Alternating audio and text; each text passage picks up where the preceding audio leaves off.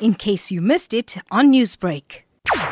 The Sri Mariamman Temple, what we do is we recognize people's contribution to society. But the people that are giving to the community, we appreciate that because it helps the community and the country as a whole. So at the Mariamman Temple now for the last 20 years now, we've started to give this award recognizing people's contribution. What are some of the categories for the awards? Uh, we start off with the excellence in community services, excellence in education, excellence in media, arts and culture, that's dance, music, socio-economic upliftment, promotion of Hindu religion, promotion of Eastern languages. We also have special awards where we recognize the people for different contributions also. What is the process of nominating a candidate for the awards?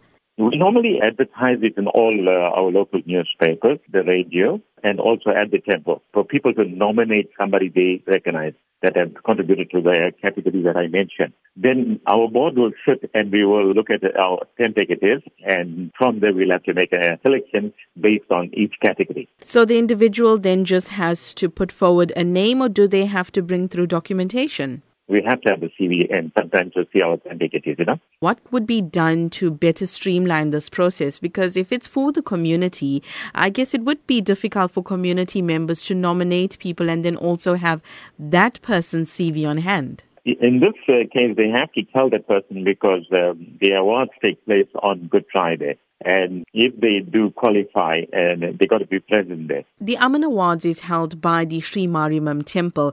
Is it only specifically for the Hindu community, or is it an inclusive award ceremony? Well, uh, the awards is for people from uh, all walks of life. It is for the whole country, uh, not necessarily Hindus. We have been giving it to everybody. Uh, last year, black lady qualified for uh, excellence in uh, education. And in terms of categories, we also, uh, Judge Thumba Pillay was recognized last year, ML Sultan was recognized last year, the late ML Sultan. So it's from every, every religious group, every denomination, age groups. We even gave our sporting people and etc. So it's uh, really not uh, defined to the Hindu community. Newsbreak, Lotus FM, powered by SABC News.